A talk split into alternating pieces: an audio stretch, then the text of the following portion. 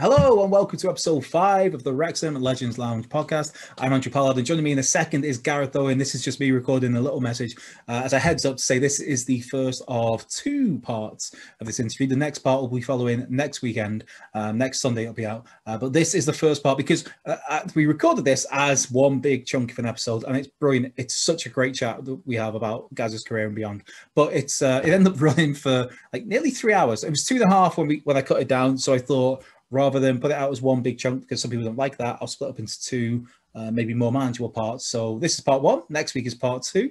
Um, and uh, yeah, it's it's really good. It's really fun. It's really entertaining. It's a little snippet though as well of a song that Gaz wrote called "Roll Back the Years," which is I guess is written on the back of the obviously the news of the takeover that we're in the well we that we've gone through now, um, and it's just uh, and just a song that stirs the emotions that looks at some of the highs and the lows of uh, of I've been a Wrexham fan, I guess, to split bluntly. But yeah, the full song will be played at the end of this podcast. But for now, here's a little snippet of that, and then we'll get into the part one of this chat. Thanks for listening.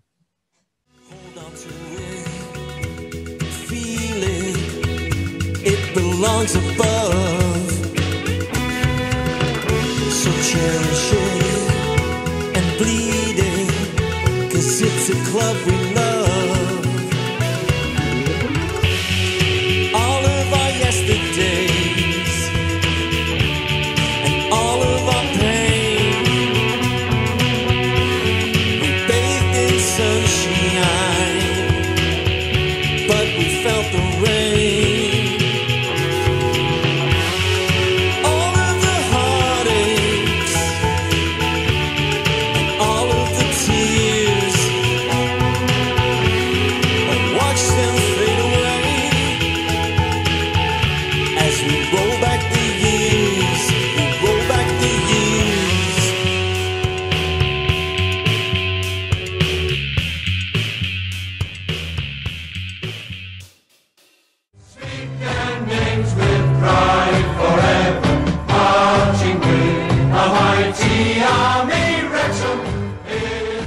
And welcome to episode five of the Wrexham Legends Lounge podcast with myself, Andrew Pollard. And joining me today is Gareth Owen. A Gareth Owen with nearly there thereabouts 300 games under his belt for Wrexham. Uh, 12 years in the first team squad, involved in the Cup Winners' Cup games against Lyngby, Man United in 1990, the Arsenal and West Ham FA Cup games 92, the promotion 92-93, the FA Cup games against Ipswich and Man United 94-95, the FA Cup run in 96-97, the so nearly in the playoffs teams in 96-97 and 97-98 and so much more. Um, I, I, told you it was going to be a long intro there, I guess. Uh, so, uh, how are you doing? First I'm foremost? okay, thanks, Andy. Yeah, thanks for having us. Obviously, it's a you know pleasure to be talking to you, and that went much better than you did in your rehearsal. You took about ten seconds there. It took you 35 seconds in your rehearsal. but yeah, brilliant. Thanks for having us. Really appreciate it. Yeah, no, uh, it's uh, cheers for joining us. It's um, yeah, it's uh, it's a huge honor to get to sit down and, and talk about the good stuff with yourself. Um, before we get going, I should probably say that the four previous episodes are all now available on YouTube at Wrexham Legends, uh, or on Spotify, iTunes, uh, Tuner, Stitching, whatever, uh, Google Podcasts, all of those things, uh, just by searching the Wrexham Legends podcast. So uh, give us a like, give us a subscribe, a comment, a follow, a review, anything, um, just to raise the profile of this. Uh, Neil Wainwright was on in episode three, Mark Cartwright episode four, Mark McGregor episode one, and John P.D. Morris, the man behind the Wrexham Legends episode two. Uh, this is the Wrexham Legends, a group of, of former players who get together to raise money for, for local teams, local charities, raise awareness of stuff, do some really great work, and will hopefully get back to playing before the year's out. Um, but no, in association with Hill Street Social, episode five, Gareth Owen. So you were, from what I'm aware, you were 18 when you get into the first team, or there thereabouts. Um, how how was that to, to get in there so young? Because now at our level, well, with Wrexham, it's rare that we see, uh, I guess, a kid um, getting into the, the team now. But yeah, 18, get first team football. Yeah, brilliant. Uh, Dixie obviously gave me my first taste, I suppose. Um, Porthmadog away in the Welsh Cup. So the, the, first time I stepped out for the first team was was there with 4 1 up. I think I went on for the last 10 minutes. So, um, but an invaluable experience, you know, even there. And then, I mean, around that time, we saw Dixie sort of leave the club um, Brian Flynn step up from player to player manager or player coach at the time, I think, before taking the um, the actual manager's role uh, and stepping back from things then. But as an 18 year old, very, very lucky, very humbled.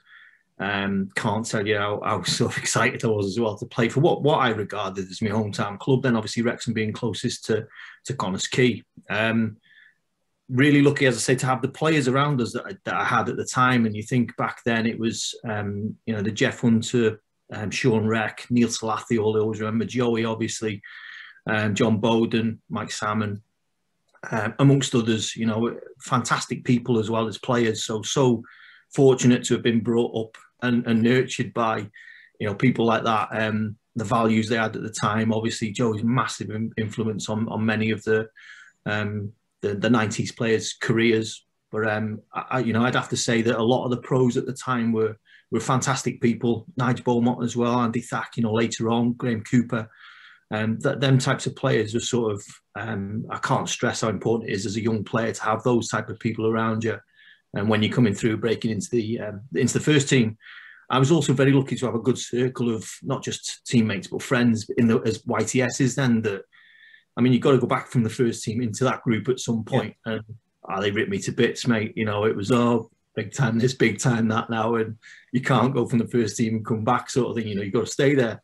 But yeah, they ripped into me, as, as you can imagine. And I got treated exactly the same, which was brilliant. You know, there's still boot polish everywhere. And, you know, I won't go into some of the things that went on um, back in the day. But, um, yeah, brilliant set of lads as well that, that I came through with at 18. So yeah, very, very lucky. Yeah, well, when because like you said, you're a local lad uh, from Connah's Quay. When did you end up in the Wrexham system? Because it was it was 18. You, you got into the first team squad, and like you said, dropped back down to, to the, the, the YTS lads as well again. But when when did you first get into the system? Um, so yeah, first I think schoolboy forms. I suppose at, at 14, 15 years of age. Um, I was at Ch- uh, Ch- I can't say it. Ch- what's it called? The, the team club up the road. I was there anyway with Cliff. Um, and Cliff got moved over to, to Wrexham. We'll go into depth about it, but he came over to Wrexham. Um, Cliff Sear got rest his soul with with Mike Buxton with him. I signed for schoolboy forms then, um, with with others as well. Paul Barker came over, Dave O'Gorman, I believe. Um, both came over from the sort of Chester area. So yeah, signed signed as a schoolboy. I can't remember it was 14 or 15, but I had a good couple of years. Then we used to train on the car park at the time, mm-hmm. or um, there was just over the fence where the car park is now at the club there, there used to be like two mobiles and it was just fields there where the Astro is now or the, yeah. Uh, and, and Glyndŵr is obviously, it was just fields there. So yeah, we train on there as schoolboys. Um, and then fortunate enough to be offered YTS forms at, at 17, spent two years as a, as a YT then. So I'd already been at the club sort of four or five years by the time I broke into the first team. Um, and, and then yeah, at 18 got into the first team and I, I you know the best what I regard as the best footballing years of my life. Obviously, I, I don't. If you speak to Gemma, I, I, didn't play for any other club but Wrexham. I know I went to Doncaster, but Airbus and, and what have you. she doesn't she doesn't sort of acknowledge them. But um, twelve years as a, as a pro there was um, yeah, it was fantastic times and loved every second of it. So basically, to your wife, you retired in like 2001. That was it. Yeah. um, what was it? Because it was as a fan, looking back at it now, it's it's uh, it's nuts to think of the I guess the homegrown talent that would come through on a regular basis. There was yourself, there was uh, say Wayne Phillips, Steve Watkin, uh, Chris Armstrong yeah. when he was uh, fly coming through. Um, Lee Jones, uh, Phil Hardy, who came through in the system, obviously was from Liverpool, but came through early on. Uh, Mark McGregor. There was just this again like a conveyor belt of, of young talent why do you think that was it's just it's, it's crazy now to think of a wrexham side or any side that we yeah. made up of say five six seven of the starters would be all local to the area or all within say 10 miles yeah um, i think obviously a strong scouting system at the, at the time was was um, prevalent in, in, at the forefront of that you know a great network of people that were out watching games regularly um, you know good ta- talent id group that that brought all these players to the club. But again, they were they were brilliant people. And um, once I played for Cliff at 14, I you know I'd, I'd gone wherever he wanted to go. Wherever Cliff yeah. went, I wanted to play for Cliff.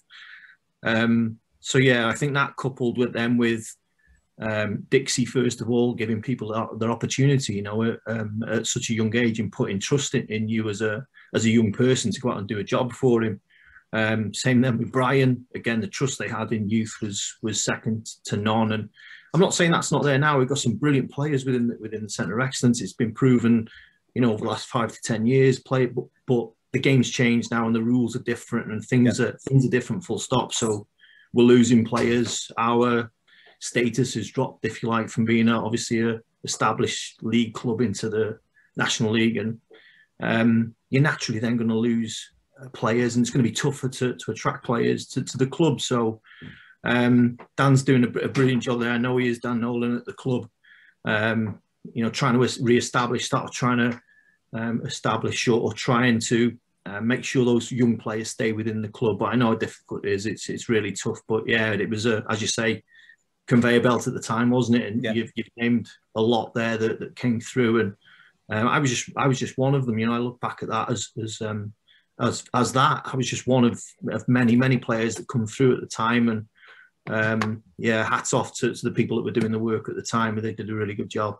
Yeah, I mean, we had like the centre of excellence. There was the the reserve team, which I think not having the reserve teams a massive, massive blow on that. Just the because oh, yeah, the, there isn't that link. So if unless you're really, really good at 17, 18, you're not going to you're not going to get that chance of first team football or to learn to, to get ready for first team football. So because you're just going to be playing no. youth football, and I mean, obviously you can send players out on loan to maybe the the, the Welsh Premier League or the, the, the Welsh football pyramid as we've we've done in, in years, but it just feels like that's that's something that's really missing. And, and also for like as fans, um, I talked about this to Mark Cartwright about how it was really good to when you go to games back then and you get a program and you look for the reserve games and you look for you, would see these names and you see you'd be scoring. I, I, one I mentioned to Mark was um, was Paul Roberts who was getting kind of five a game in the reserves when he came from Porthmadog and never yeah, quite yeah. got his chance in the first team. But you'd see like Andy Morrell would be bagging a hat trick a game, or you see like a young Neil Roberts coming through, or maybe players that didn't quite make it like a, a Paul Mazzarella or Lewis Coady. Uh, but you were you were aware of who was in the system, who was in the club, and who could be getting a first team football um, at some yeah. point. But there isn't any of that now. So I don't know. Um, hopefully we get that back. But what what, what, would you make of it as a young player then? If there was there isn't that gateway to the first team. There's just right. You play youth football, and then you, you if you're good enough for the first team, you are. If you're not, there's no. It seems like there's a, a stage of development missing almost. Yeah, the, the gap's so much bigger then, and, and that, that could have well happened to, to many of the players you mentioned already. That they go in the first team, and the manager at the time feels you know you're not ready and you drop back down again, yeah. you never get a chance to go up again. But you you're absolutely spot on, Andy, that that that, that gap was always filled there. Um, I'd say the biggest thing for, for us at the club at the time, uh, and I'm talking now as a, as a 17, 18 year old boy in the YTS scheme, um, and, and, I speak to many of the lads that were involved at this, uh, they say the same thing. So playing in the, in the Welsh National League against hardened men, I'm not joking now, there was some tough teams. You you know, as a young boy, a Wrexham, you know, up and coming player or whatever, coming out into where I live now in Pontchy or, or I'm, I'm actually in Rhos, but you know, Rhos D is just um, sorry, Rhos Elwood is just around the corner.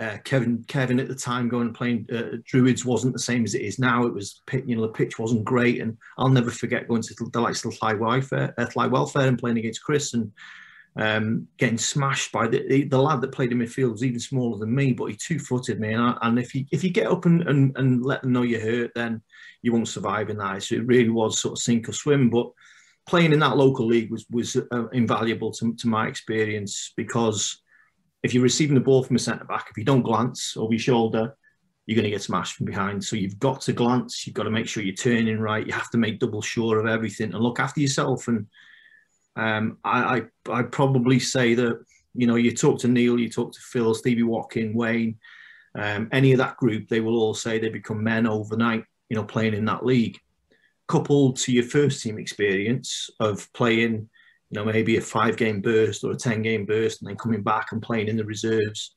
You know, however that worked, it worked so well at the time. It was managed really well at the time by the people as well. Um, you've got to manage, you know, um, Neil coming into the first team. You've got to manage him going back because it, you know, and, and making sure that they don't treat him any different. Um, he's treated exactly the same as he was before he played up, or doesn't get treated different in the first team. It's always look, this is how it is here, and you have to adapt then as, as a young player into those two different environments as well, which I think is important. So yeah, that that Welsh National League and the last the other thing was the Midland Senior League was was brilliant at the time as well. We played in in that league, which was um, in Walsall, Birmingham, um, Port Vale, you know, Stoke, all these teams had reserve teams at the time. Yeah. So you could be 16, 17 year old, maybe maybe even a schoolboy, getting into that team that goes away in midweek on a Wednesday, plays a game. Flinny's there, Kev's there, Joey will watch them games. Joey used to take take a lot of the games. But then the manager can see you whether you're impressing in those games. What's his attitude like on a Saturday playing against Llay welfare away. Yeah. Right. Let's see, let's see how he does Tuesday night in the Leyland DAF Cup against Blackpool at home, which is, you know, how it worked out, I suppose. But though, yeah, as you said earlier on, that that that mechanism between YTS and first team had huge support around it at the time. And, you know, the sooner we can get back to that, the better. Yeah, I think that's one of the. I mean, obviously, there's a lot of elements on the table with, with the takeover of Wrexham now, where there's so many things that fans are hoping for. Me, first and foremost, I just want to get out the National League. I'm not getting ahead of that, but one of the big ones is that people want to see the reserve team come back, and hopefully that happens. Because I mean, you, not I don't know, lucky is the right word. you were you were around at the time when you you could get that chance. You had that kind of that foot yeah. to the first team where they've seen you play men's football. Um, yeah. And you that means you get your chance against teams like Lyngby and, and Man United in the, the well the Cup Winners' Cup as it would be back then. Um, which still it, it kind of pains me that that's not around today. Like none of this Europa League. I won the UEFA Cup. I won the Cup Winners' Cup. Um, mm-hmm. But that, that's another rant for another day. But how was it? Because if I'm right, you're a Man United fan as well as obviously a Wrexham yeah. fan. Yeah. Liverpool, believe it or not, from from when I can remember first supporting the team. In fact, I'll tell a lie. I was probably my, my brother took me to Everton. My eldest yeah. brother Ben took me to Ever- Everton Forest. It was you're probably talking 1980, 81. Prior to that, I was probably Liverpool. Um, but yeah, Liverpool beat United. I think in the the um, 77 Cup World uh, FA Cup final. I think if I'm right, if I remember rightly, Liverpool were winning everything at the time in the late 70s. I thought, you know what, I don't want to be a um, you know, someone that's just jumping on a bandwagon, right? What's around? Looked at, and then Brian Robson took over my life. Frank Stapleton took over my life, um, and I became a United fan from probably 1980 onwards. Yeah, yeah.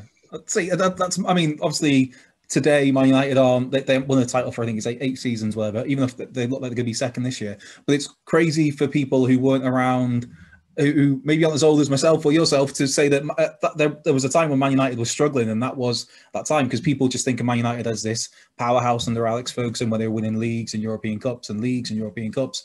Um, and even Fergie had his rough few years uh, uh originally. But yeah, there was a time when Man United it would be yeah. If you were looking for a team that weren't, if it, you if you're looking for an alternative to Liverpool who were winning everything, and you're looking for somebody that kind of like almost like a plucky underdog who you wanted to see returns to greatness, that mm. would be them at that point in time. Um, I guess Brian Robson was a, a huge part of starting to turn that round Yeah. Um, yeah. Well, with yourself then, now you mentioned Brian Robson, how what, did uh, is that someone you maybe molded yourself on a little bit, Captain Marvel, as it were? Mm. I probably subconsciously, yes, maybe just the way I think he was combative. I think he liked, you know, he was competitive. Um, uh, you know, he got about the pitch really well, used the ball really well. I, I think, uh, you know, as a player, and um, he liked to tackle. He set a tone, I think, for United, which was um, which was important. And, and they they always seem to have that type of player, you know, over the years that um, you know the great United sides. You look at Keane, obviously, and and then the balance of that maybe a, you know a Scholes in there playing as a ten or in two different wingers either side of Giggs on one side who would get to a byline with his pace uh, and cross the ball from the byline where Beckham was a little bit more. Um, I'd receive it deep and cross yeah, from deep. Yeah. You know, it was such a good balance to those United sides. But going back to that Robson era, yeah, you know, early to mid 80s, um, so the team at the time, you know, Gary Bailey in goal, I think the two centre halves, you look at Kevin Moran and um, uh, who else was in that side? Robson, Stapleton. Um, you have Steve Coppell at that point still. Would it be on the wing? Yeah, a bit, bit later than that. I think Steve Steve Coppell a bit earlier than that. So the team yeah. I sort of watched was a bit, a bit later than that. Then Mark Hughes and um, you know, and, and, then obviously Fergie uh, took over in '96. Was it '97? Something like that. But yeah, even even in that period from 80 to 90, 95, you know, I was a avid watcher. I'd go to Old Trafford, but me and my brother would go. My, my next up brother Chris, we'd go and um, stand on the obviously on the the, the, um, the Stretford end there, where you yeah. could stand. In ten years, you know, you're running out, pinching yourself in a Cup Winners' Cup game against them in, in the early '90s, which was yeah, I, I, will come to that no doubt. But yeah, um, yeah, I was a big United fan, and, and obviously still am, and, and and it's still I still pinch myself to this day now that they came over to Wrexham for the testimonial in 2001. Well, that, says, yeah, that says a lot about you. But I'm just thinking of that team now because it'd be, I guess, if Anderson would be there at that point in time, maybe would it be? And Neil Webb, right back, if you remember, Arthur Albiston, oh, left back, yeah, yeah, right back, Norman um, Whiteside, Remi Moses in midfield, Norman Whiteside, yeah, yeah, yeah. That was the sort of era. Colin Gibson, I think, on the left. Um, Mark Hughes, Brian, I think Brian McClair was a bit later, to be fair. Yeah, it was like a young, young Mark Hughes when he was playing like midfield, like box to box midfield. Then he went up front. Then he got his move to what Barcelona on loan to Bayern Munich, then back to Man United. Right, yeah. It's just yeah. uh, it's, I almost feel uh, this isn't going to be a Man United loving, but I, I almost feel with just with Brian Robson that you kind of almost wish that he was a couple of years younger, so he got more of that success when it did kick in. Because he, I think yes. he got the, I think it was the, he got the first two league titles, and I think the second one he played maybe about two games or something like that. And obviously, 1993, he was in and out the team because it was Paul Ince was the main man, and Roy Keane had come in in that summer. And you feel like with the career that Brian Robson had and the player he was and the status he's got with Man United, you would just like to have seen him maybe like I said, if he was maybe two or three years younger, so he could have got another two or three more years of being in that top team. Um, just, but it is what it is, uh, I guess. Yeah, um, yeah, um, yeah, exactly. We bloody hell. hey, you, you chose a career in this one, mate. But uh, with that Man United game and that, the Lyngby games as well, these big European nights, it's crazy to think about Wrexham playing in Europe for, for a lot of people anyway. Uh, we were talking before about about some fans who they've never seen league football. Uh, and we there was a time when we were playing European football, which yeah. nobody, no other clubs at our level would get. And most clubs in the Premier League don't get the chance to play European football, but because of the the Welsh Cup as it was then, we could, if we won that, we get into the Cup Winners' Cup um, and work our way through. But uh, how is that involved to be? I mean, did you realise at the time how special it was for a player in what the, the third division, fourth division it would be then, um, to be playing European football. Did that, or was that just the norm? Because that's always what it's been at Wrexham up until then. Yeah, but probably a bit of both. I think you probably didn't focus or didn't um, look at it as a player back then and, and think, oh my God, you're going to look back at this in, in 20, 30 years' time and think, you know, wow. It, yeah, it was sort of the, the, the norm as a, as a club because I'd looked at the club from the, my first visit to Wrexham was with my old school teacher, God rest his soul, uh, Wyn Jones, who was a scout for Wrexham. 1984, I think, I, and um, he brought me up to the ground. Met Mel Sutton, I think was was in charge at the time. I may be wrong there. I remember walking into the office, and I'm sure it was Mel Sutton. But like walked into the change room, Dixie was in there, um, Wayne Cegielski, uh, probably Joey had been there, maybe uh, you know, amongst others. And I just got, I got me. It was the first time I got signatures, you know. So I've come yeah. away from that as a schoolboy, and, and yeah, it's crazy going. That was 1984 probably, and then signing as a as a pro in 19 what would have been 1990, I suppose, 89, 90. Um, it, it, was always strange. Like you always think something was meant to be, but um, yeah, I, I, sort of fell in love with Wrexham Football Club. I think a little bit on that day in 1984, walking out of there with my signatures under my arm, um, with a couple of programs that the lads had signed as well, yeah. and just the first experience of a, a, probably you know a real football club.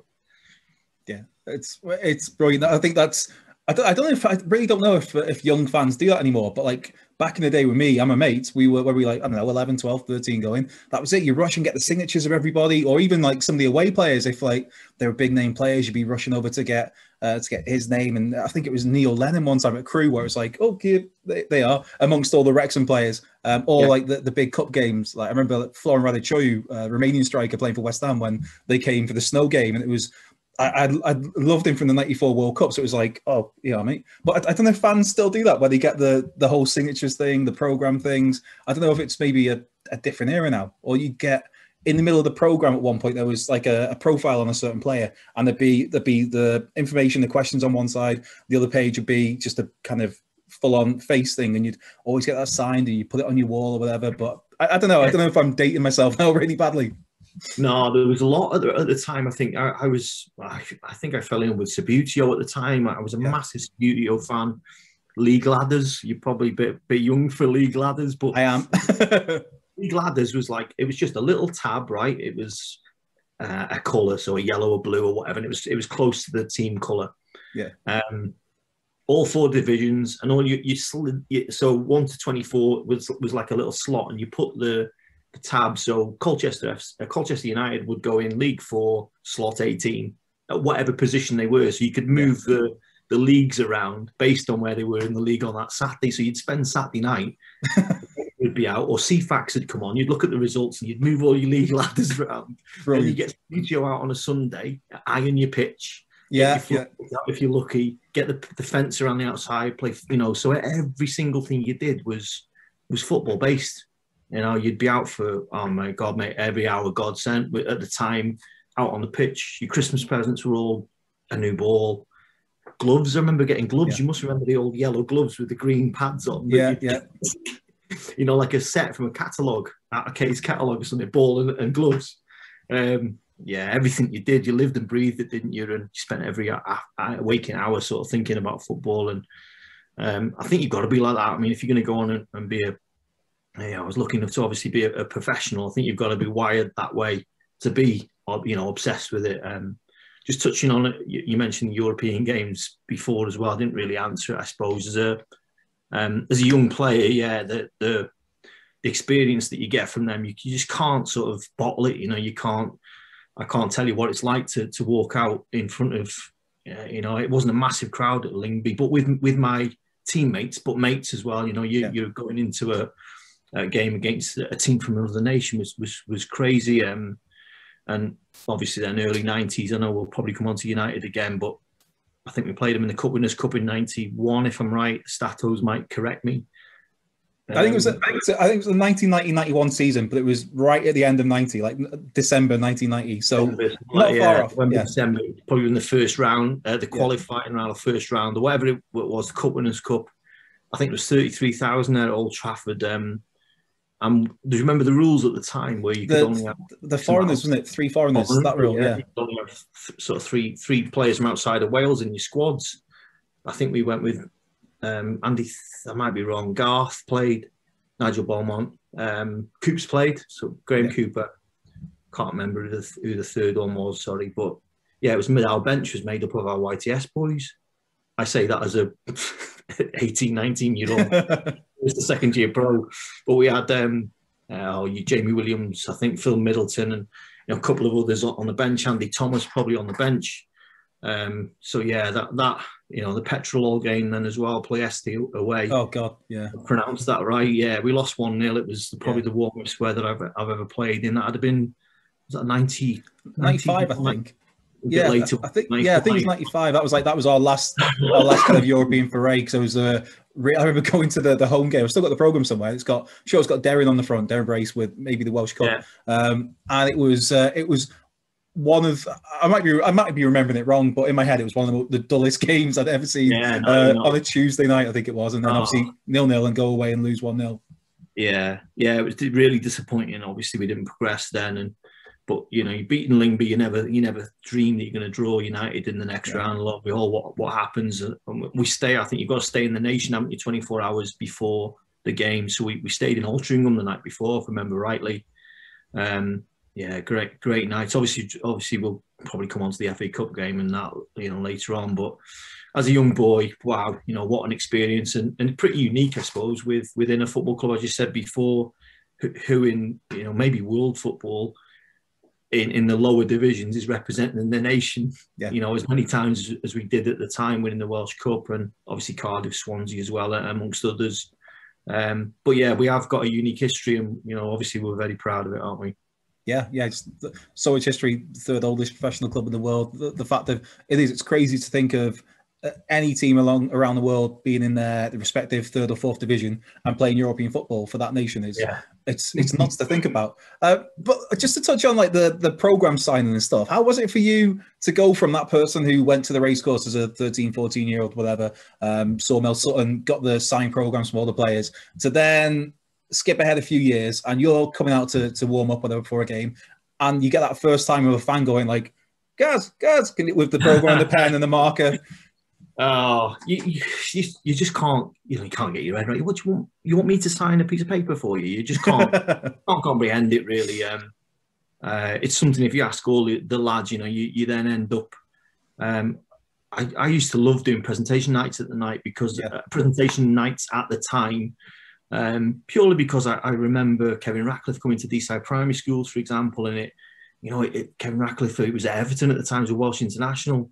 Um, you know, but and I was a local boy, I suppose, from from Wrexham. So you get asked the Flintshire Junior League that I used to play, and it was great to have. You know, you might have eight, nine, ten lined up at the end of the seasons when you're, you know, a young pro, and um, it's great to sort of give something back. But just just being around kids that wanted, you know, to be that next pro was was brilliant, and you'd always try and give them some advice or. Um, yes, yeah, so it was a bit surreal. I suppose you ask any any pro Um, it's very surreal having people coming up to you, or, or you know, are you going to an away game, or someone's asking you to sign something, or yeah, it's it's really strange. But then we had Ian Rush for a period, and now that now that is now he signed some things. I will tell you. it was I, I was watching um, bef- before I spoke to Mark for the last episode, which is available on all the usual platforms. Throw that in there mm-hmm. um, to, to, find. And it was a really good chat with Mark. It was a long one. It was like nearly two hours, but it's well worth it. Just a really interesting story of low league goalkeeper to football agent to technical director at Stoke in the Premier League. He's now working with the FA. But it was before speaking to him. It was I, I went back and watched some old videos, and I just ended up in like when you fall in that almost like black hole of YouTube, where it's like you go from one video to the next video. And I'd, I'd gone through the 98 99 season, and then you, you pick up on Ian Rush signing, and just the like the hysteria around it at the time was was nuts. And I mean, God love Rushy, um, but I was there's like an interview with him, and he's talking about in in the future he's got plans to manage Juventus and, and Liverpool, and didn't quite work out like that for him. But it was it, it was just insane to see him come from it's been like Liverpool to what Newcastle, then Leeds, I think it was. I think he had a brief sure, stop yeah. at Sheffield United, and then he came to drop down to, to Wrexham. Um, but what was that like? Because obviously there's loads to get get through before we get to the Rushy part. But what just while we're on that, what was it like to have Rushy come into the? because it was player coach at the time, so when he was on the pitch, he was on the sidelines. And you could see he's trying to be very vocal and encouraging to the players. Yeah, um, I mean, I've, I've been fortunate enough as an under uh, 21 player. You know, I I think I had 12 uh, 10, maybe 10, 11 caps at the time, but been in and around the, the squads and sort of because he was a Flint lad. I was yeah. Connah's Quay, you know, we, we, we chat, I wouldn't say regularly, but you know, we got to sort of know each other. And the, the, first team at the time within that squad were, were brilliant as well. Kevin Ratcliffe was very similar. And um, I'll tell you a story about Gary Speed, God rest his soul, a, a bit later as well, who, who made you so welcoming in and around the Welsh squads. But yeah, him signing the euphoria of such a name, you know, um, putting writing on that dotted line for Wrexham Football Club was crazy. Um, there was a rumor, I think, at the time around the Welsh squads. They went and played in China uh, at the time, I think, and he got to China and brought his passport with him, but they let him in anyway because obviously he was so famous. Yeah. And going back to 1990, then it probably wouldn't happen nowadays, but they let him in obviously because they recognised who he was from, through, through his Liverpool days, uh, and obviously Wales. Um, but yeah, going to away games, I will now never forget getting off a coach. The amount of people doubled, trebled, quadrupled overnight that was coming to meet us wherever the yeah. uh, away games and the coaches because they knew he was getting off the bus with us, you know, at some point. So you'd always try and get to the back of the queue or get off before him. If you got off before him, you know, you get into the change room. If you got off after him, you, you could be half an hour just stood there leaning on a chair while he signed. Anybody want my autograph? No, no. All right, okay. Cheers, Rushy. oh yeah, you just sort of, uh, slide down the side like you, yeah. Uh, oh, you want me to sign? Oh no! Oh, oh, Rushy's behind me. Right? You want me to ask Rushy for you? Can I have your autograph? oh yeah. Oh no, Rushy, you want right? Um, yeah, it was it was surreal, and, and yeah, it didn't work out for him as a player, but he was he was uh, you know a, a, meter two seconds ahead of us all in his mind in terms of what he wanted, which is really difficult as a player. So I think as a coach educator now, I think I, I, I admire that that he came and he was patient. He didn't sort of get frustrated himself. He didn't get frustrated with the, the lack of quality around him in comparison to him. He got on with it, which says a lot about him. Very humble. Um, you know, we find that out a lot of. Um, you've probably seen some of the names that have come on the, the FAW courses over the years. Um, we've been very, very lucky, and the higher they've played, the more humble they are. It, there's got to be something tied into that. I, I believe yeah. in, in why players play so high, and he was uh, the epitome of, of humbleness. He was, he, as I say, he'd sign things until it was going dark. He, you know, he, he was a nightmare because you never leave an away ground on time. Why do you think it didn't quite click as a player? Because it was, I think in total, including the Cups, it was like 24, 25 games he played, but didn't score. And obviously, Wrexham fans, this one of the all-time great strikers coming to the club, a Welsh icon, scored so many for Liverpool, uh, won whatever with Liverpool, and everybody thought like, oh my god, we've got Ian Rush coming. This is that's it. It's going to be back bagging 30th season. Um, but obviously, it didn't quite work out. He did, he didn't score. But uh, what do you think? Why that didn't quite click? Was it? Maybe just I don't know. Is is he didn't quite have the pace he was to play on that last shoulder? He's playing sometimes on the wing, or do you think it was just that disconnect with him and the players? I don't think it was the plan. I'll be honest with you. I don't think Fl- Flinney was very very bright, um, uh, and he probably would have laid out to Rush, you know, this is what I want you to to do coming into the club. And I think Rush, he was brought in probably more to bring players on, to have yeah. an order around him. Maybe as a player, I distinctively remember in games, opposition players, if you were going forward, you'd have the ball, you'd look up, the opposition players would, if Rushy was ahead of you, they'd get around him closely, right, which leaves space elsewhere, obviously. So he was a, a decoy a lot of the time, which um, I don't no, I don't mean that disrespectfully. You know what you know where I'm yeah, yeah, yeah. He takes that focus away. The attention's all on him, oh, and it frees up other players. Yeah. Him, that it would drag players towards him, which gives you so much space elsewhere, which is a you know massive plus for the team. Um, as a person, I think as well, he was just a, again in that mould of, of just brought others, got the best out of others. Um, you know, so I don't think it was ever in the plan to, to play on the, the last shoulder of the, the last centre half and do what he did at Liverpool and do yeah. what he did successfully for, for Wales as well. Um, and I think it, it was more, uh, I think Flinney thought a little bit deeper than that and wanted that type of person and player to bring others on and to get the best out of other players. And um, yeah, and, and also just to, to maybe raise the profile of, the club as well at the same time. You know, it was fantastic for the club to get such a, a coup. Um, you know, and, and I think for the whole, you know, the fans at the time, the club, everything was just lifted by his signing. You know, and sometimes it's it's it, it, works out a little bit differently than you planned. Played in midfield a lot, but I learned so yeah. much off him as a, as a midfielder. And talking about a player here that spent his career breaking nets, you know, and all of a sudden you're learning off him as a you know midfielder and add into your own game, which um, yeah, ultimately I think that was probably the the bigger picture for Brian Flynn. Yeah, um, and Speaking of you playing the midfield in the centre of the park, you started centre of the park in that famous Arsenal game, the FA Cup, which bringing it all back because I've, like I said, I've said this before we started going. There's going to be so many things I want to talk to you about, and I'm going to forget something because it's just what 12 years as a pro, all these big moments. But to, to wind it back a little bit, the uh, the Arsenal FA Cup game cannot be not talked about.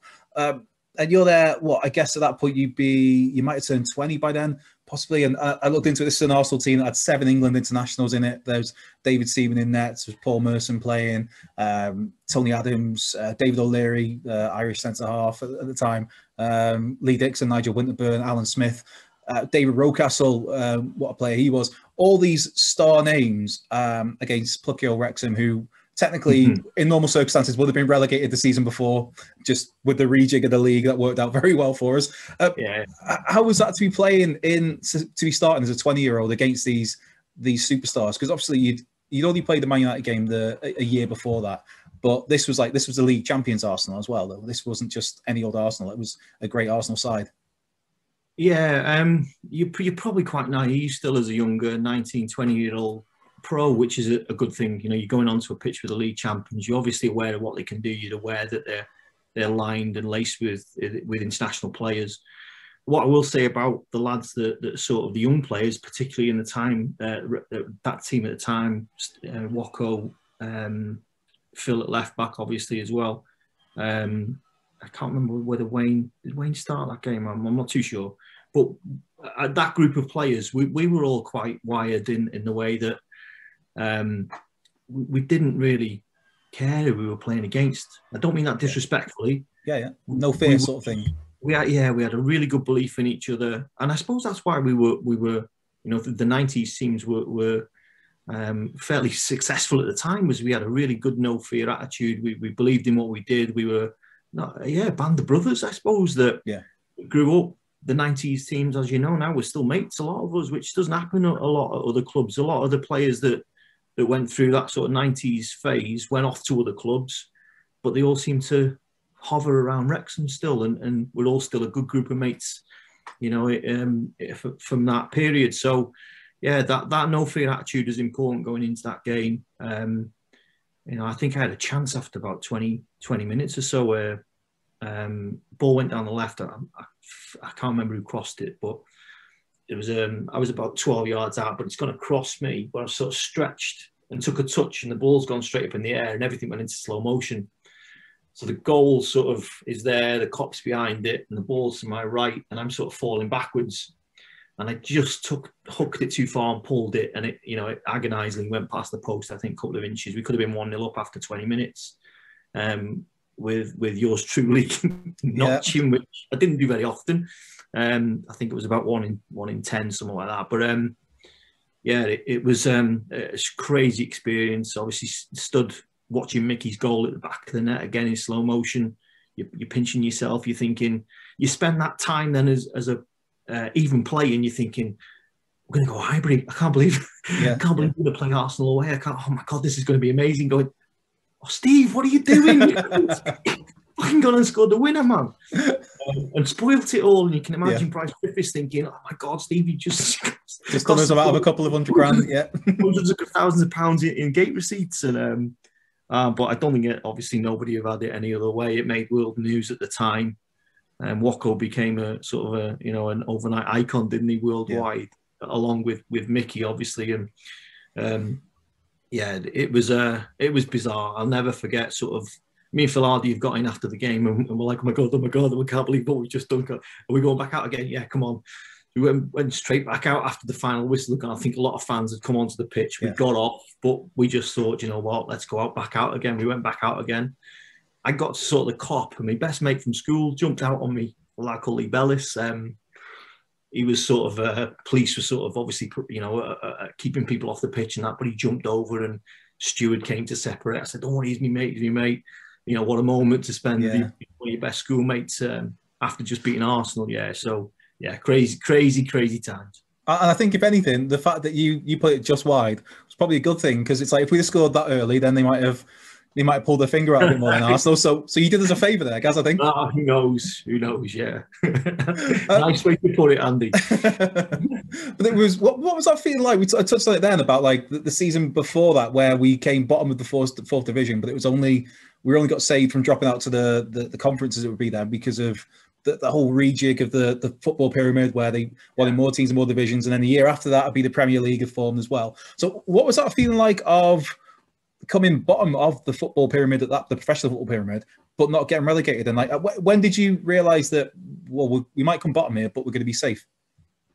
I think we all got onto what, what Brian was Flinny obviously now was was thinking, and, and he blooded a lot of us in that season, um, and gave as much game time to those younger players, you know, as possible, and used it, yeah, uh, used it to good effect. You know, you look back and now, and you, you realise how lucky we are, we were to have somebody like Brian in charge of everything. You know, with the the building of the, the changing, uh, the sorry, the changing, the building of the training ground, um, and moving from somewhere like Lex or the old rugby club and having a, a base in the, the sort of later nineties yeah, really bright manager, Flinny. So, um, yeah, at, at, the time, uh, I think, you know, we, we, we were fortunate to sort of um, get through that period where you finish bottom of the league and you think, you know, wow, it, it hurt at the time. I think, yeah. you know, you anyone that's that's played any kind of level, you know, you finish bottom of the league and you think, you know, it's it was it was really it did hurt, which I think is a good thing as well because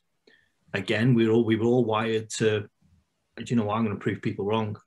Phil was wired that way. The, Flinny knew he knew that Steve Watkin was wired that way, and he knew he had a, a group of young lads at the time. I think that would go out and burst, drive through brick walls for him and, and the club, and at the same time have a, uh, some kind of motif for um, you know proving um, to Wrexham fans, to, to, fans of other clubs that we aren't a bottom of the, the league team. Yeah. Um, it hurt, yeah. So I think we went out that next season and, um, uh, yeah, we wanted to prove people wrong, and, and you know, lo and behold, it, it, you know, it worked. If you look at it that way, I think it, it worked in in terms of um, we had a, a, good group of youth boys that came in, and as I say, band of brothers, but we also had a, a good, a real, real good set of established pros in that early '90s who were a band of brothers as well. Yeah. Um, you know, immediately Tony Humes came in, Mel Pejic. Um, that that kind of player took the club onto the to the next level, if you like, for me. Um, um, yeah, we had some really wry signings. Jimmy Case, I'll never forget coming yeah. in, and obviously Mickey. You know, Alan Kennedy, who who can say in, in a lower league club they've played with these types of, you know, Alan Kennedy, Champions League winner, the old European Cup winner, Joey Jones, double European Cup winner. I think Alan is as well. Jimmy Case, you know, players that you think you're pinching yourself almost that these players are coming to the club, but Um, you know, we, we were obviously doing something right then, right the way from Flinney all the way down. Um, and the momentum then through that season starts to build. And we had some really good loan signings. Obviously, coming in, Mike Lake was was fantastic that year. Yeah. It, again, it didn't work out for Mike, unfortunately, after that. But um, Ed, Eddie Youds, I remember coming in in 1990, 91 to keep us up. I think it might have been 18, was it 1991, yeah, to keep yeah. us up.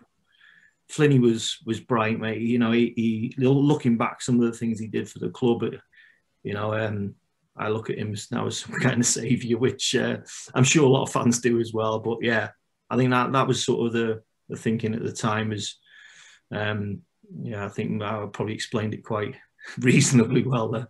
Very well, because it, it, was. It was almost like a, I guess, short-term hit for long-term gain where we he played those youngsters in that the, the bottom of the league season, give them game time with the view of yeah. well, in a couple of years, these lads are going to they'll have had 40, 50, 60, 70 games under their belt. They'll be, and it would show obviously with the promotion in 1993, the sealed 2 0 away Northampton. Gary Bennett with two, as Benno seemed to have it. He, he, got a few goals that season. Um, he, oh, yeah. He, he, was that sort of, yeah, he was he was the catalyst that brought it all together, the last piece of the jigsaw. Andy Marriott obviously signing as a, you know, a yeah. fantastic keeper. And you've hit the nail on the head there, really, about so many, um, you know, games being played. I think, but by that time, you probably, you know, me, Phil, Stevie Watkin, Wayne, um, uh, you know, amongst others, we probably were closing in on 100 games, between 50 to 100 games, you know, each. Um, it's a lot of experience for, for boys that, that hadn't hit 20. Um, you know, if you if you look at that now, you can't remember the last time. Maybe Robbie Evans was the last one that came through uh, of our own, if you like, that got to sort of a, you know 100 games ish. But we all had it, and there was probably five, six lads in in team over that season had it. And then John Cross came in, yeah, yeah. Again, and you know, another player that, that you, what a left foot John had, and um, you know, could have been our first million pound player. Brian that was it, yeah, yeah. Funny, nah. funny saying with John Cross, he was going to be our first million pound player, and then yeah. it didn't quite happen. I think it was it York he went to in the end when he when he finally left. I think. Not hundred percent sure. Um, I still see him now. He works for. Um, I haven't seen him for a while, sorry, but I did bump into him a lot when I was working for for the Flintshire County Council as, as yeah. like the development officer there. He was um, he lived in um, around the Mold area, but, but had gone into um, paramedic. So he, he, fully trained up paramedic, and you know I bumped into him quite a bit. He'd be parked up, and um, yeah, his, his lad then started working for Flintshire. So it, you know, it's used to see quite a bit of job. But yeah, he was another one. You know, uh, names that sort of spring to mind. Um, but yeah, the the we were we were we were very lucky. Yeah, we were very lucky to have people that put the trust in us. Um, you know, and that that that sort of title winning squad uh, not title winning, uh, promotion winning squad. I think then, yeah, was was a real, real good mix of, you know, them older pros that knew what they were doing, um, would nurture us as younger players, uh, and the young players were were sort of experienced by then. It you know it makes a good mix, doesn't it? Yeah, yeah, yeah, and it, it will be at 1993 season, the promotion season. What was I guess these days that the kids will call it scenes. Uh, the, the Northampton game where Benno gets his two, and it, it basically seals a promotion there. Um, and I believe the number it was before I started going to away games. Uh, I believe the number was like four and a half thousand Wrexham fans. I think is is the the kind of uh, genuine figure of who made the trip to Northampton, which is a fair old trek. Um, yeah. What was that like? That whole just I guess the atmosphere there, seeing that many Wrexham fans away, Benno getting his two goals, realizing like that's it, we're we're going up here. Yeah, again a bit surreal, I suppose. But you you know we worked hard for it all season. Yeah. Um, there can't be something that you can't look forward to. And um, Mark Morris was in goal at the time. Mark Mark had been fantastic again through all that season. Um, you know, another one I should mention really that, that sort of set the tone for us. Um, on the night, I mean, Northampton sort of pummeled us a little bit. They, you know, they were a decent side at the time. Mark made some fantastic saves, kept us a clean sheet, and then we grew into the game. I think the nerves sort of started to go. Um, I watched it the other day. I remember Crossy running down the right. I think Benno picked the ball up centrally, played the ball out to, to Crossy. Crossy took their, their left back on. Keeper parries it. Benno's there to, to put the um, the rebound in. The, the, the, the lasting memory I've got then is Benno peeling off to the left hand side to the Wrexham fans. The Wrexham fans sort of piled over the walls, yeah. people coming onto the pitch. Um, Benno peeling off towards their fans, going like this.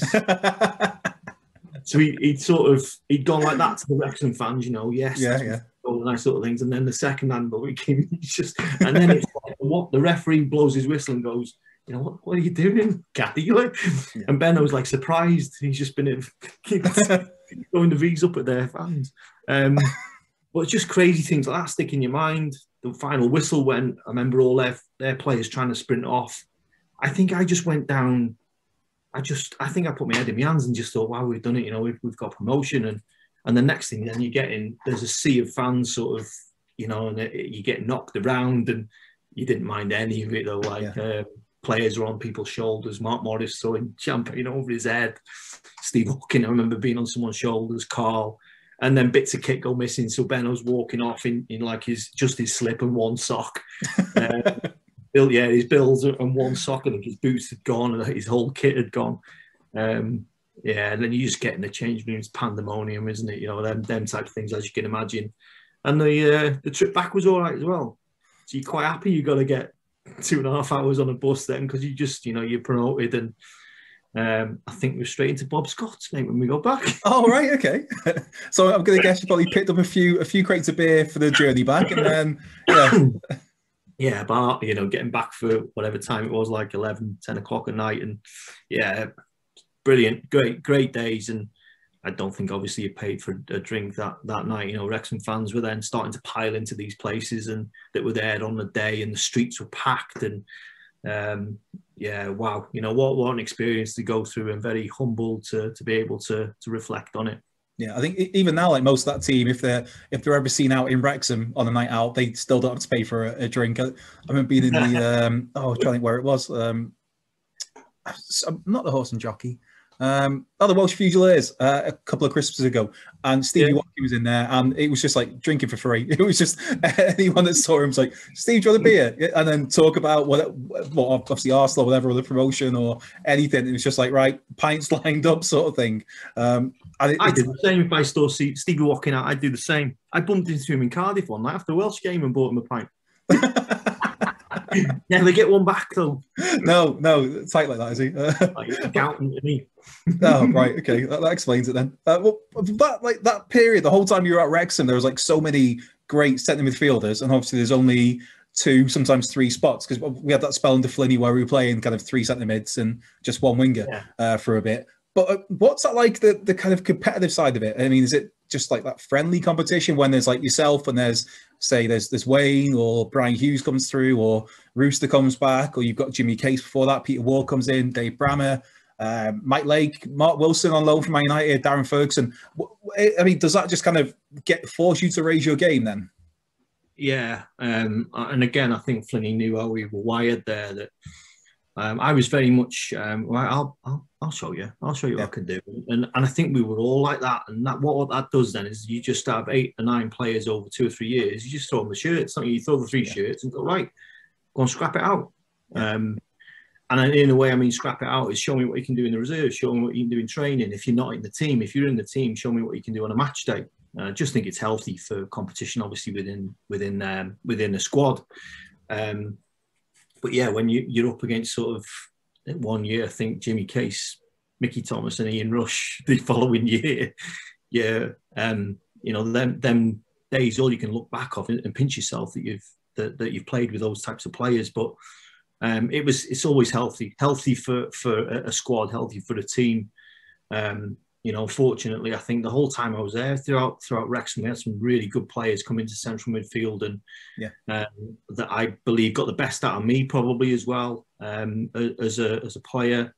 You like to think that you get the best out of them by what by what you do. I, I think the unselfish side of the game is underestimated. You know, you're making runs for other people, and they would make runs for you. And um, there was a very good uh, team ethic, you know, team ethos at the time. We always used to put the team first which I think is um is you know it's really important. That's that's probably me as a coach now, and if I ever go manage again, I think that's you always put the team first. I think that's um, goes without saying, unless you threw on goal, uh, it's the 90th minute. and you've got the keeper to beat. That's the only time you would put the team first. And then it's you time. That's it. That's your moment to shine. and Benno, ultimately, Benno, that was his job, and that's what he did yeah. for, for, us. And you know, um, you you you do an extra 2k a game if, if you knew Benno was going to score. You know, that's that's how we looked at it behind him, and Um, he looked at it that I suppose you know those boys are going to work hard, they're going to get on the ball, and they've got a little bit of quality to put to put him in. All of that linking together, I think you know made for a, a good side. Yeah, and speaking of Benno, um, Benno obviously got a lot of pens, won a lot of pens, um, some questionably, should we say? Uh. that man could, yeah, yeah. He, loved going down the box, didn't he? But he was the uh, uh he was an expert at it, wasn't he? Mm. An hmm. expert at it, and um, I just it got to the point right where you'd put him in, and he lined defenders up, and you knew what he was going to do, and you end up looking at your teammates going, you know what he's going to fucking do it. You know what he's going to do it. And, and lo and behold, he goes down. Defenders sort of going, you know, what? Why haven't touched him? I haven't touched him. Refs going pen. And then all you can see is Ben was walking to get the ball. You know he's going to take it, and you know he's going to put the ball in the back of the net. Yeah, I don't remember one one penalty that sticks in my mind where he missed.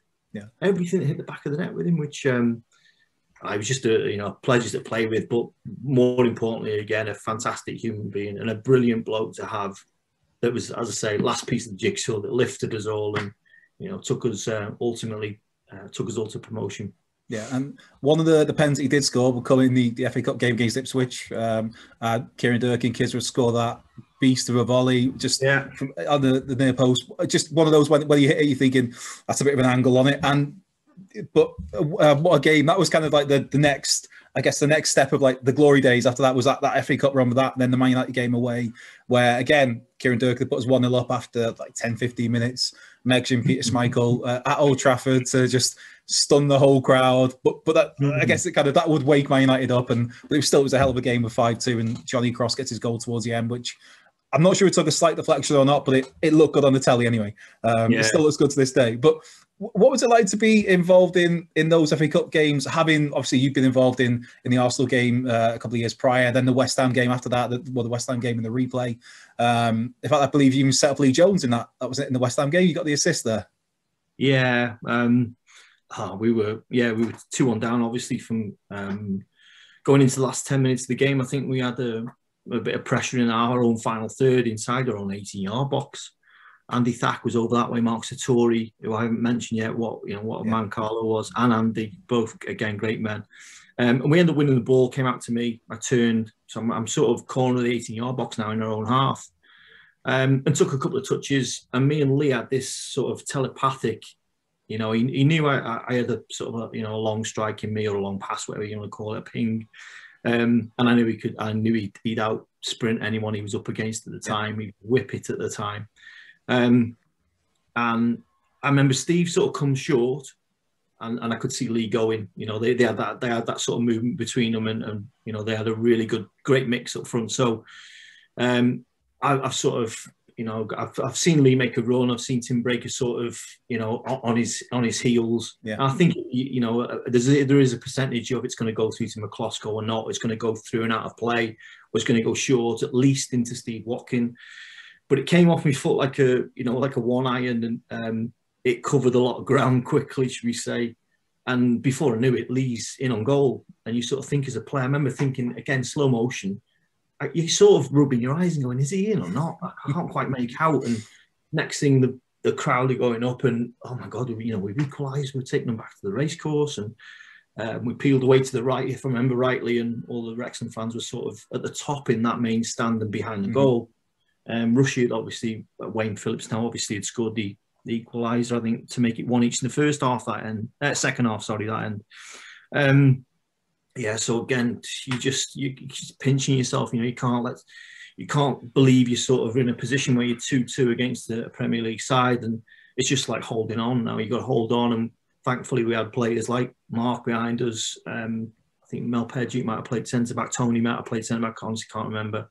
But fact, Andy Thack of the, you knew that they were going to hang on for you in the last sort of uh, 10 minutes of the game. yeah, so um, I think we brought him back to, to the racecourse then, and that was the Tim Breacker incident, wasn't it, with Carl yeah. and um, centre back scored for them. I can't remember from a corner. Um, I can't remember his name. It's 1 0, wasn't it, at home, the replay, unfortunately for us. But that sticks in my mind. Tim Breacker bringing Carl down, you know, what yeah. would have been um, so different, I think, if Breacker had gone off, the ref had done his job on the night, and you know, who knows where that had taken us us to then. But that that's the fullest I've ever seen the Kop.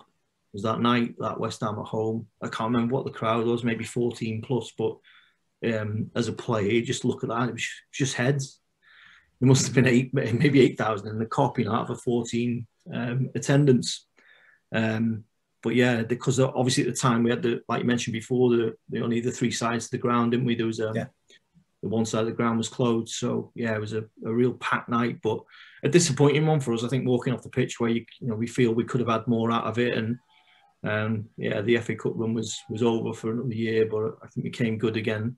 Was the year after with Ipswich? Uh, 94, 95. So what would be like uh, two or three years after that anyway. But yeah, 94, 95 was the the Ipswich the two one at the racecourse. Then off to Old Trafford, which would be the five two.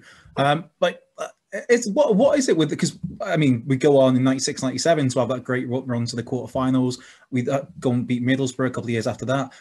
What is it with Wrexham in the FA Cup? Do you think it just seemed like we had that spell where, especially in the nineties, where it was just like I don't know, it just whenever it was that supposed underdog thing where okay we're the lower league team against a big team we're going to get steamrolled that's how it goes we that wouldn't be that wouldn't happen um no, I think we had the three staff we had, like Joe, I'm talking Joey, Flinny and Kev now, were, were such a good mix. So Joey was you never say die. You had that in you as a player. Flinny was your your technical sort of midfielder that would give you bits of information which would get you out of certain situations and you'd work the opposition out. And Kev was a, a really bright forward who would be able to sort of think how to open teams up. So, you know, between the three of them, they were really good staff and gave, gave us really good information um, you know, and going up and facing that team. And I think Joey was probably the biggest influence because of that backs up against the wall before you even went into the game. You know, it, you, are all obviously the underdog, but you know what he was like. He, you know, he'd roll your sleeves up.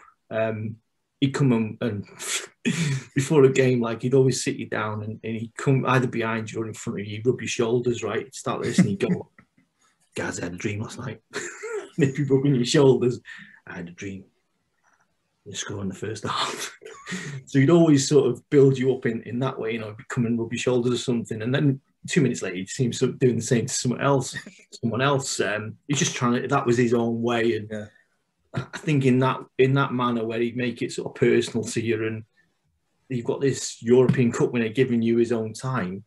Yeah, as I say, you just go and run through brick walls for people, and especially being local as well. I think and understanding the club and understanding the town being a, you know a, a working man town and a um, you know what what the Wrexham fan is out there that, that will work nine to five. They come, they pay the money on Saturday. You know why wouldn't you give anything but hundred percent? So um, yeah, that's probably why we got a lot of success. I think through the through the nineties is that the way that we were wired as as players and people and the staff we had around us. Yeah, I've, I've heard the stories with Joey as well, but in the tunnel of "Don't look at him, don't look at him, don't look at him, don't look at him." But that was the night, being all night telling you stories of, of Joey. Yeah, but um, you know what a bloke, what a what a man to have around the club. But again, you know, um, landed no lad that, that did well, and he's probably exactly the same at Liverpool, winning a European Cup and coming off the pitch as he was at, at Wrexham going to Lincoln away and, and driving the bus and, and taking all the you know the YTs up there and um, I can't sort of stress enough and, and you probably hear it off everyone uh, uh, what an influence he was on us as, as players and people. Yeah, I mean there's there's a lot of there's a lot of Wrexham legends, yourself included. There's a lot of players synonymous with the club, with the ground, with the the town. Uh, but I mean, when it comes to Mr. Wrexham, Joey Jones is the one with that name. That's that's that's Joey. Yeah. Mr. Wrexham. Yeah yeah, I almost get offended when I hear somebody calling anybody else Mr. X FC. or certainly even, you know, in my eyes, it's Mickey and Joey are legends. Yeah. Dixie's a legend. Flinny's a legend in my eyes. Kev Reeves are legends. I look at us as players who, you know, we were very lucky to represent, uh, you know, the club throughout as, as long as we did. Um, and, and you ask any of the, the Steve Watkins the world, Neil Roberts, Phil, Phil Hardy the same. Um, you know, they they're legends you know, we're, we're players. We were lucky to have lived it. You know, lived every fan's dream. I suppose that's how I look at playing for Wrexham. Is that you, you know, I'm a Wrexham fan even now, and you know, what would I give now to be able to run out on the pitch and represent the, the, the club? Is you know, it goes without saying, doesn't it? I, th- I think that's that sort of mentality is why the, the fans appreciated yourself and those players you, you listed so much, and also why you had the success you did because you saw it as, I guess, a, a, privilege in a way to be playing for Wrexham, and, and you, you, yeah, yeah, you treated it as that. I've got this chance. This is amazing. I'm not going to. Job. You can't. I couldn't look back at that and think it was a job. Yes, you, you obviously paid as a, a professional footballer, and but it, it was more than a, more than going out and being a, a, pro because it was it was Wrexham Football Club that you were you were doing it for. And a lot of people say, you know, why didn't you go on to play at a higher level? And and I, I just, uh, yeah, I probably could have been a little bit more consistent if I look back at myself as a player. And um, I, I, wanted to do it with Wrexham. I wanted to play in the Premier League with Wrexham. I wanted to play higher with Wrexham.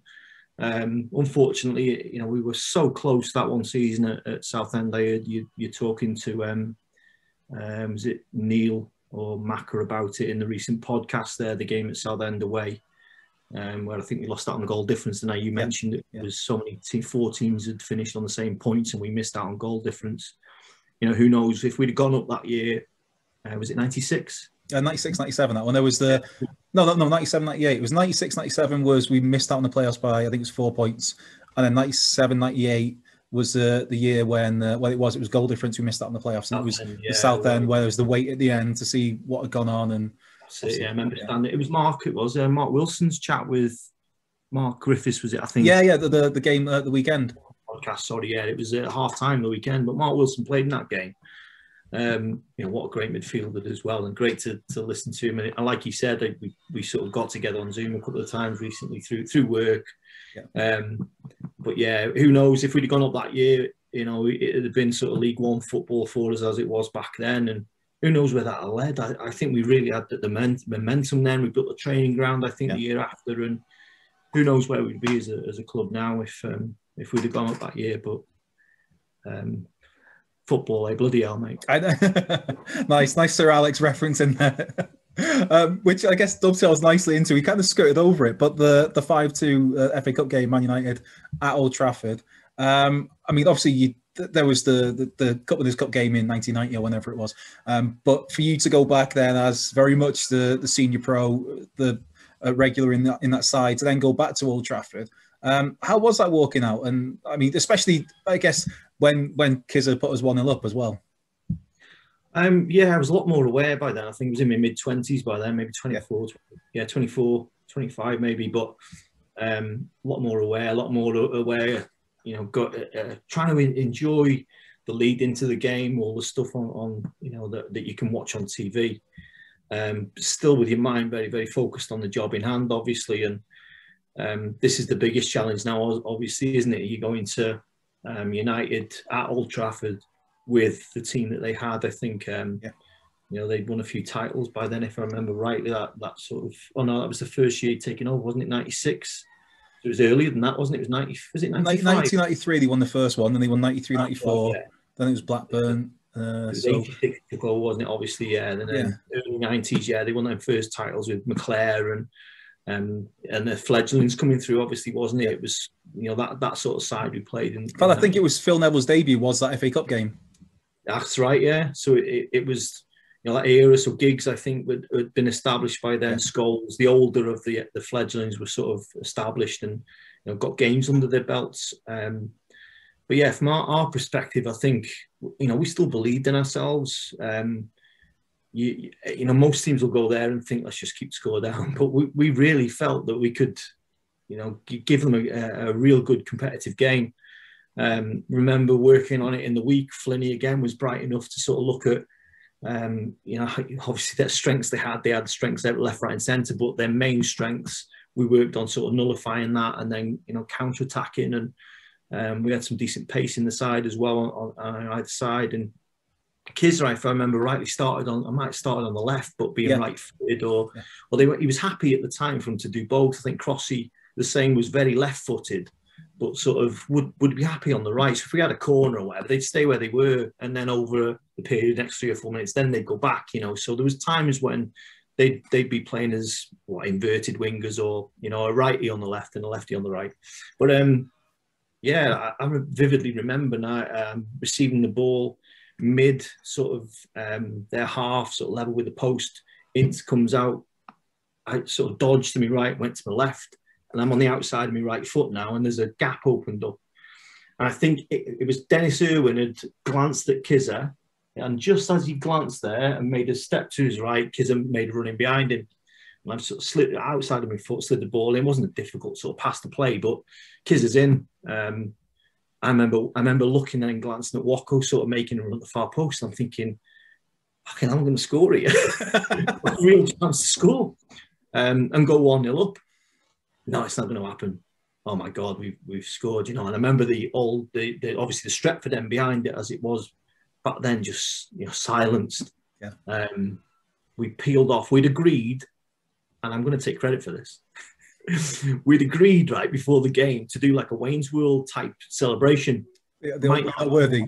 Yeah, it might have been one or two of us, but um, so, so we've said like, if we score, you've got to peel off wherever it is into the corner of the pitch and just stand there. And we're, the rest of the group will come in Wayne's Worldy, we called it at the time. So um, Kiz has put it through Schmeichel's legs, hasn't he? You're thinking, oh my God, what, what is going on? What is, you know, you're almost pinching yourself running over to the corner of the pitch. I'm looking at the Stretford end, it's dead. I peeled back and looked at the, the our end and it's pandemonium. There's, there's plastic glasses going up in the air, flags, scarves. Uh, Kizza gets into the corner and just you know, milks it up. God rest his soul. It was, you know, what a legacy the man left.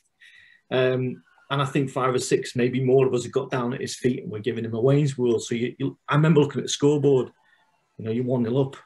Um, and then it's a case of they got into the game and um, I think Irwin scored the first. Yeah, right. yeah, he got the equaliser, Denis. Corner. We held on. There was a few good saves. I think Andy had, Andy was with us by then.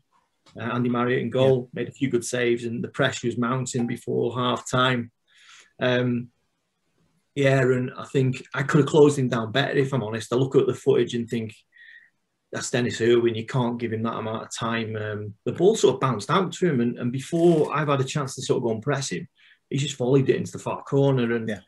you know, I, maybe we could have done a little bit more about it, maybe not. But um, even at what you know, one each, is it one each going in half time or two one? I honestly can't remember. Uh, apologies, the memory's not what it used to be.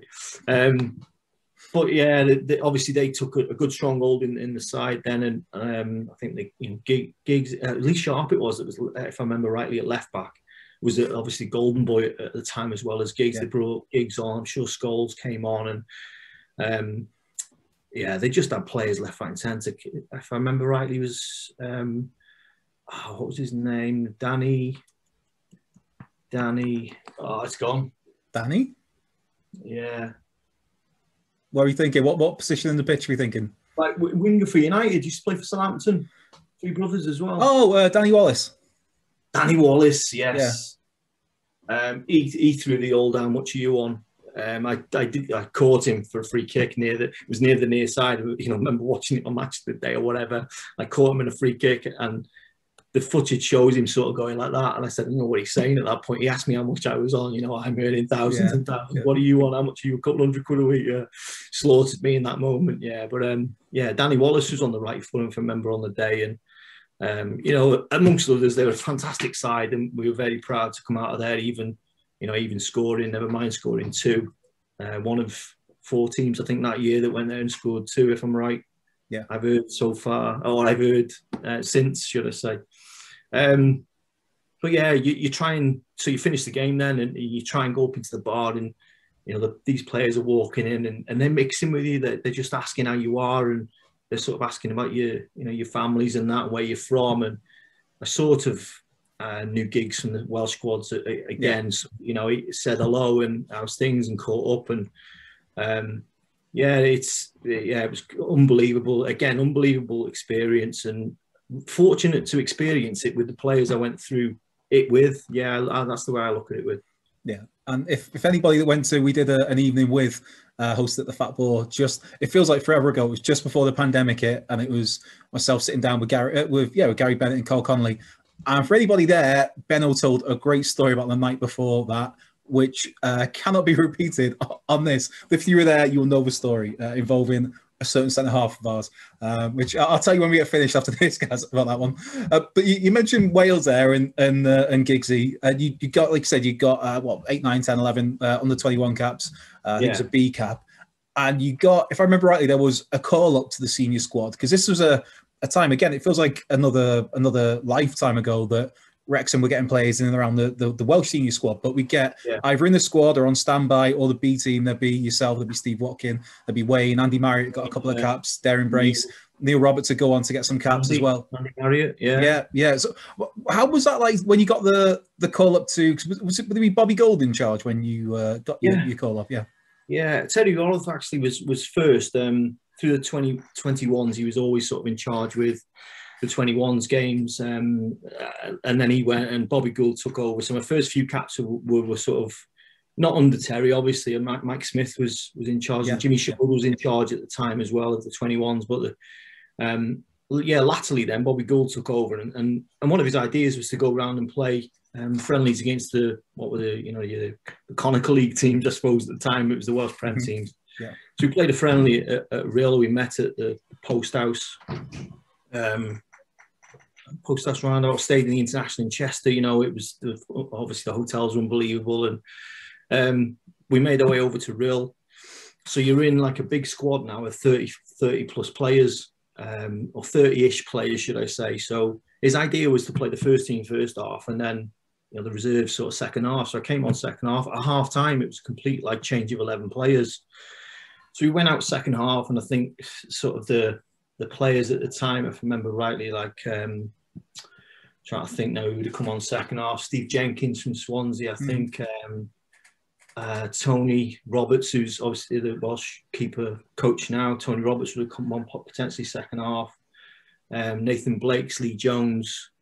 Um, I think one or two of the first team stayed on for, for, for a bit, and then two other subs came on after that. But cut long story short, I think yeah, that it was it was Rhyl. I was talking to a colleague about it. Alan Bickerstaff, I worked with, played for Rhyl that night. Um, Tony Lee, who was at, at, Wrexham as well, Togger was playing for Rhyl that night as well. Um, so yeah, his idea was to sort of go around um, and play those friendlies. Bobby Gould that actually made a bit of a should we say a mockery of it, but he came on himself. He must have been. must have oh been God. Fifties, but he came on the last ten minutes, and you're thinking, "Wow, you know, he's just." But I went over. I went to close someone down in midfield. I went over the top of them, and I I landed on sort of, you know, when you see a keeper come out and catch the ball and they land on their hands and their face. Yeah. And you go, oh my God, the body comes over. That happened to me. And I, I played the rest of the game, but I came off. I was in a brace straight after the game, uh, due to go into the, I think it was Holland, um, the, due to go with the squad to, to face Holland in a World Cup qualifier, which was unbelievable, you know, unbelievable news sort of at the time. And I had to pull out because I was obviously in the neck brace for the following three weeks, four weeks. I really did some damage to my neck at the time. Excuse me, but um, yeah, that was probably the closest I got to you know a full cap or a full call up was playing in that you know that friendly and um, and then being in a, in an you know in and around the first team, just fly into countries and we'd sort of play on the night before, you know whether it be a um, a Tuesday night and they play on the Wednesday night, whatever. You're just in the same hotel. You, are mixing with them. You, you know, you pass them in corridors a lot of the times we trained together as well, the 21s and the first team, just so we could emulate what, you know, Poland or Romania were going to do as a 21s team, just walkthroughs, you know, that type of yeah. thing. Um, yeah, great days. The story I had around Gary Speed, um, obviously being a Deeside lad, um, was captain of the 21s at the time. So my my first call up with the 21s, I remember Cliff coming. Um, it was at dinner time, I think. We, we got a call that someone had pulled out, and um, we're going to send you over. You joining the, the 21 tonight. This is my first time. Um, Cliff drove me over from from the race course straight away. Arrived sort of dinner time at Mollington Banastre, uh, just on the outskirts of Chester. We were due to play England at Prenton Park. Uh, this would have been 1989, maybe 90. but um, I got to the Mollington Banastre, I'm shaking. I, I, all I can, I'm just, I'm nervous. I'm just a lad from Connah's Quay, and I'm really, really um, worried about going into a squad. Um, Gally, Gally Speed met me at the door. Um, had been a captain for Deeside primary schools, and, and you know we were. He was Queensferry, I was Connah's Quay, but he met me at the door. Um, took me in. Don't worry about anything. I'll show you to your room. Um, I'll get you to meet the lads when we have a team meeting. Took me around all the boys. All the boys made me feel really welcome straight away, and you were just, you know, you felt welcome within seconds of being in his company. Uh, he didn't have to do it. You know, one of them sort of moments as, as a, a captain of you think, you know what, I, if I get a chance to, to sort of run through brick walls for you, I, I will. And that's, um, I think you, you've really got to be, um, in life, I think when you meet people like that, there's no other way to, to sort of um, behave on a pitch for them. You know, you, you do anything for them. And Flinny, Joey, Kev were all like that. Um, Gally Speed was another one. Just, you know, when people lead by example and you just want to do your best for them. So, um, yeah, you know, God rest his soul. I'll never forget that. And um, great to meet him later on in life when his boy came through and played for our regional squads at sort of 2000 and, 2009, 10, I think. Um, Ed came into our squads. I was coaching in our regional boys then, and um, good to see him sort of, uh, you know, obviously um, bringing Ed in and good to catch up on that. And then lo and behold, you know, what happened happened. And, um, you know, Osh, who was technical director at the time of, of the trust, was sort of took over with, with um, eventually with Chris. Obviously, Raymond Verheijen was involved at the time as well. But um, yeah, a real um, difficult per, per, um, period for Welsh football, obviously, but yeah. culminated in the Euros, which we um, you know, I suppose, uh, which we all remember fondly as well. Yeah, a, a hell of a tournament. So many, uh, so many great memories from from the Euros, um, from the just. Yeah, one. I think that one of the happiest I've ever been in my life was at Vokes header. Was just because it's like there's that. Not only are you happy because it, it's a third, but there's that like realization of there's there's no time to cock this up, sort of thing. It's in, it, yeah, it was. Oh, it's not. I'm getting goosebumps talking about it, and then yeah, it, it Wrexham yeah, uh, we had the um the the Stereophonics played the racecourse the day after, and it was just oh, yeah, it, it, it was it was just oh. a great weekend. Yeah, all, all my mates had some some of my mates had stayed at mine the night before, and we barely slept after the game, and then it was just wake up on the beers again. Uh, the, the Stereophonics, the sun was out. There was Wales shirts everywhere. The band. I've goosebumps here. The band came I, out. You got mine standing up now, yeah. Yeah. yeah. Oh, was, your neck standing up what what a weekend! I had to think Chris Gunter wasn't supposed to cross that ball. That was uh... oh, you can cross that ball, Christopher. yeah. And there we are. The first part of this two-part chat with Gareth Owen is in the books, and what a great chat it's been. Um, and there's still so much more to come next week in the second part of this interview uh, with Gaz. Um, but I mean, for those of us that saw Gareth Owen play, what a player he was for for so long, for for 12 years as, as, as a pro for Wrexham, but involved in so many pivotal key moments, those big memories, those great memories. Gareth Owen was there, front and centre. But I mean, first and foremost, just what a nice fella, what a lovely fella, what a genuine, sincere bloke. Um, and he is a fan. He is that fan. It's I, I, said it in the introduction, and it's it's cheesy a little bit, but it's infectious to see how how much Gareth Owen cares. And that's as fans, that's what you want to see when you when you're watching. You can have the best player in the world on the pitch, but if they don't give a toss, it's like you just want somebody that puts a shift in, regardless of whether they're having a good day or a bad day. You want someone that cares and gives a toss. And Gareth Owen, God bless him, wearing his heart on his sleeve. Um, yeah, what a man, what a player. And, and, just part two is even better. And his sleeve does come into question because there's a question about getting the Wrexham tattoo. But that's getting ahead of myself here. But yeah, part two, there's still plenty more to talk about. There's uh, Gaz's final days at Wrexham. There's his testimonial against Manchester United. There's his move to Doncaster, his move then to the Welsh leagues and into the, the coaching side of things and where he works now as, uh, I guess, I guess technical advisor, technical. I, I don't know the exact title of it, but it's a really cool role he's got overseeing so much good stuff going on in, in Welsh football. Um, and we'll, we'll, talk about all of that in part two. And also, he picks his Wrexham 11. And given the amount of time he was at Wrexham and the, the amount of quality players he was in the round, it's uh, an interesting 11. And what was, for me, most fascinating about Gaz's Wrexham 11 is seeing his his mind go to work with the tactical side of things, with the, the technical side of things, of looking at well, he can go there and doing this, and he almost like you play football manager. I realize that most of you listen to this on the podcast. I'm doing things with my hands, so yeah, that's irrelevant. But yeah, uh, part two coming up next week. Before we go though, now I'm going to leave you with a song that Gaz wrote called "Roll Back the Years," which Jesus Christ, it brings um, a smile to the face. It brings goosebumps to the arms, the neck, whatever. In my case, the mullet, because I'm desperate for a haircut after lockdown. Um, but yeah, just a song about the highs and the lows um, of um, of Wrexham over the years. And I mean, hopefully, it feels like we're on the cusp of a high, of a genuine high, and hopefully that is the case. Uh, but this song and the video that, that Gaz has put together for this, oh, uh, yeah, just so many great memories uh, and some bad memories again. But I don't know, just seeing people like Jacko in there and Scarfy. Uh, Jacko, who my first game ever in the Kop, Well, for all of us, for anybody who was uh, a similar age to me or or a couple of years even older than me, that first time you go in the Kop and you hear this bellowing, belting voice, and you're like, "Who's this guy?" And you look around and you come to know it's this, this fella called Jacko. Um, and yeah, just to see him including this video and Scarfy and, and so many legends of Wrexham on the pitch and off the pitch. It's it's a brilliant touch from Gaz. It's a really great song and it, it does it. It stirs the emotions. Um, so I'll leave you with that and we'll be back next week for part two of this chat. Um, thanks for uh, thanks for tuning in. Like, subscribe, chat, uh, retweet, comment, subscribe, all that stuff. But here's uh, here's Roll Back the Years.